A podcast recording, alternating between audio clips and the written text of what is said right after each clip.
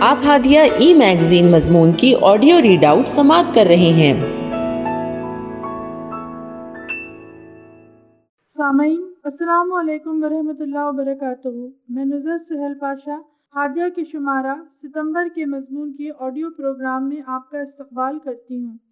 آئیے ہم اس کا آغاز ہادیہ کی زمرہ عکس ہادیہ سے کرتے ہیں، جس کا عنوان ہے استاد قوموں کی امانت کا امین اور اس کے رائٹر خان ارشیا شکیل۔ اساتذہ سماج کے اہم رکن کی حیثیت رکھتے ہیں۔ بچوں کی شخصیت سازی اور کردار سازی میں استاد کی دانشورانہ صلاحیت اور محنت بچوں کا مستقبل طے کرتا ہے۔ ارستو کا قول ہے، والدین بچوں کو زندگی دیتے ہیں، لیکن استاد بچوں کو زندگی کا گر سکھاتے ہیں۔ بقول شاعر، دست معصوم کو وہ لوح قلم دیتا ہے، نوجوانوں کو وہ قندیل حرم دیتا ہے۔ بانٹتا پھرتا ہے، وہ روشنی سورج کی طرح۔ ڈوبتا ہے تو ستاروں کو جنم دیتا ہے۔ سماج میں ہم جتنے بھی مذہبی رہنما اسکالر سائنس و ٹیکنالوجی، میڈیکل سائنس، غرض ہر میدان کے جتنے بھی سپاہ سالار پاتے ہیں، وہ ٹیچر کی محنت کا ثمر ہوتے ہیں۔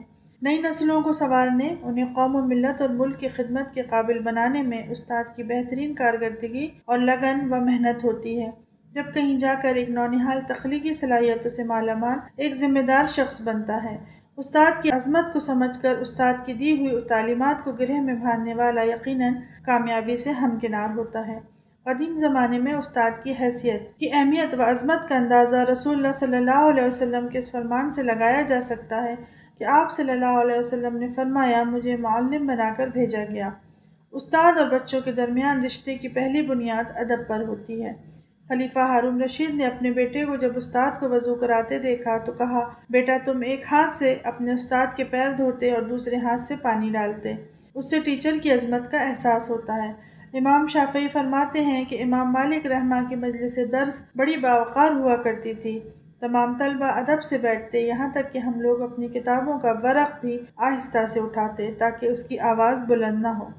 تاریخ کے سب سے بڑی اسلامی مملکت کے خلیفہ حضرت سے پوچھا گیا کہ آپ کے دل میں کوئی حسرت باقی ہے تو آپ نے کہا کہ کاش میں معلم ہوتا۔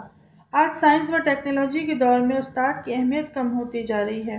استاد کی ساری تگ و دور طالب علم کو زیادہ سے زیادہ مارکس دلانے کی کوشش میں صرف ہو رہی ہے اور طالب علم بھی چاہتے ہیں کہ اچھے مارکس حاصل کریں تاکہ اچھی نوکری حاصل کریں، پیسہ کمائیں اور عیش و عشرت کی زندگی گزاریں۔ علم و ادب، اخلاق و کردار کے لحاظ سے نوجوان بہت پیچھے ہیں۔ علامہ اقبال کی تصانیف پر جب انہیں شمس العلماء کا خطاب دیا گیا تو انہوں نے برملا اپنے استاد کا نام پیش کیا۔ کمیٹی کے ارکان نے پوچھا کہ انہوں نے کیا تصنیف کیا؟ تو علامہ نے فرمایا، میں ان کی تصنیف ہوں۔ آج بھی استاد اور طالب علم کے باوقار رشتے کو مضبوط سے مضبوط بنانے کی ضرورت ہے۔ تاکہ ہم دوبارہ تاریخ میں ابن تیمیہ، ابن قیم، مولانا سید ابوالعلیٰ مودودی رحمہ، علامہ اقبال، مولانا محمد علی جوہر، مولانا محمود الحسن، مولانا علی میاں ندوی جیسی شخصیات پیدا کر سکیں۔ آن لائن کلاس اور استاد۔ ماں بعد کووڈ استاد کے لیے بڑا ہی چیلنجنگ دور ہے۔ بچوں کو منظم انداز میں آن لائن تعلیم دینا، کلاس روم جیسا ماحول پیدا کرنا بڑی حکمت عملی کا تقاضا کرتا ہے۔ تعلیم کی اہمیت کو سمجھتے ہوئے وقت کا صحیح استعمال ہی فائدہ پہنچا سکتا ہے۔ والدین کو بچوں کو آن لائن پڑھانا مسئلہ بن گیا۔ اکثر والدین یہ شکایت کرتے نظر آ رہے ہیں کہ بچے موبائل پر دوران کلاس کارٹون دیکھ رہے ہیں یا گیم کھیل رہے ہیں۔ فزیکل طور پر تعلیم حاصل کرنا بچوں کے لیے زیادہ سود مند ہے۔ استاد کی موجودگی میں بچوں کو باندھے رکھتی ہے، جبکہ آن لائن تعلیم بچوں کو لاپرواہ بنا رہی ہے۔ استاد، اسمارٹ فون کا استعمال نہ ہونا اور مختلف جگہوں پر نیٹ ورک کا نہ ہونا بچوں کی تعلیم حاصل کرنے میں رکاوٹ پیدا کر رہے ہیں۔ استاد کی ذمہ داری ہے کہ نوکری کرنے کے لیے کلاسز نہ لیں، بلکہ اپنی ذمہ داری کو محسوس کریں، بچوں کی اخلاقی تمدنی و مذہبی رہنمائی کریں۔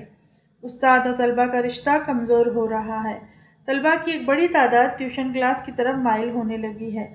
اخلاقی اقدار تبدیل ہونے لگے ہیں۔ ٹیوشن کلاسز معیوب سمجھی جاتی تھیں۔ اب وہ عزت کا اور وقار کا باعث ہو گئی ہیں۔ جتنی مہنگی کلاس ہوگی، اس قدر اس کی شان ہوگی۔ گویا اقدار دولت کی اسیر ہو۔ اس بنیاد پر مقابلہ آرائی شروع ہو گئی۔ ٹیوشن کلاسز بڑے پیمانے پر اداروں کی شکل اختیار کر گئیں اور معلم تاجر کا رول ادا کرنے لگے۔ ایسے ماحول میں بھلا استاد اور طلبہ کا وہ روحانی رشتہ کہاں ٹھہر پاتا، وہ اب ماضی کا حصہ بن گیا۔ ایک ناگہانی آفت کووڈ وبا کی شکل میں عالمی سطح پر ٹوٹ پڑی، جو زندگی کے ہر پہلو کو متاثر کر گئی۔ خصوصاً تعلیمی میدان میں اس کی شدید ضرب پڑی اور یہ شعبہ جو پہلے ہی خراب حالت کا شکار تھا، اب اس کی کیفیت مزید دگنو ہو گئی۔ علم کا سوتا خشک ہونے لگا، چنانچہ آبیاری کے لیے آن لائن کلاسز کا آغاز ہوا۔ منظر نامہ یکسر بدل گیا۔ کلاس روم کا روح پرور اور فرحت بخش منظر غائب ہو گیا۔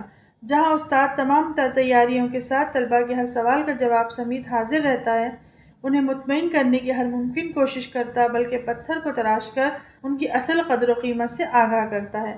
طلبہ بھی اپنے استاد کی رہنمائی، سرپرستی اور تربیت کے نتیجے میں زندگی کے ہر میدان میں آگے بڑھتے ہیں اور اپنی صلاحیتوں کا لوہا منواتے ہیں اور اعلیٰ تعلیم وارفہ مقامات پر فائز ہو کر مومنانہ کردار ادا کرتے ہیں۔ لیکن اب یہ گھر کے مصنوعی کلاس روم ہیں، بے جان اور بے روح ہیں۔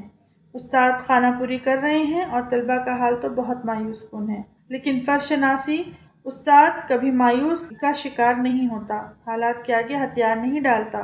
وہ قوم کا معمار ہے۔ معمار اس کی شان ہے اور وہ اپنی آن بان اور شان کے ساتھ منظر نامے کو دوبارہ اصل مقام پر لانے کی صحیح و جہد میں مصروف رہتا ہے۔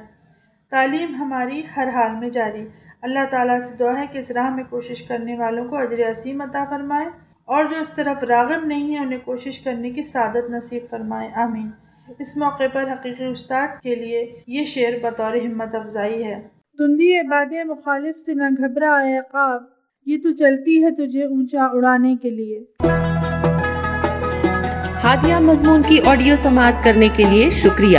امید ہے کہ آپ کو پسند آیا ہوگا۔ ہمیں آپ کے مشورے کا انتظار رہے گا۔ اپنا مشورہ، تبصرہ اور مضامین editor at Hadiya dot in پر ارسال کریں اور ہادیہ ای میگزین کے مضامین کو پڑھنے کے لیے website W W W dot Hadiya dot in subscribe کریں۔ انشاءاللہ، ہم اگلے ہادیہ ای میگزین کے شمارے سے دلچسپ مضامین کی آڈیو لے کر حاضر ہوں گے۔ تب تک کے لیے اجازت۔ اللہ حافظ۔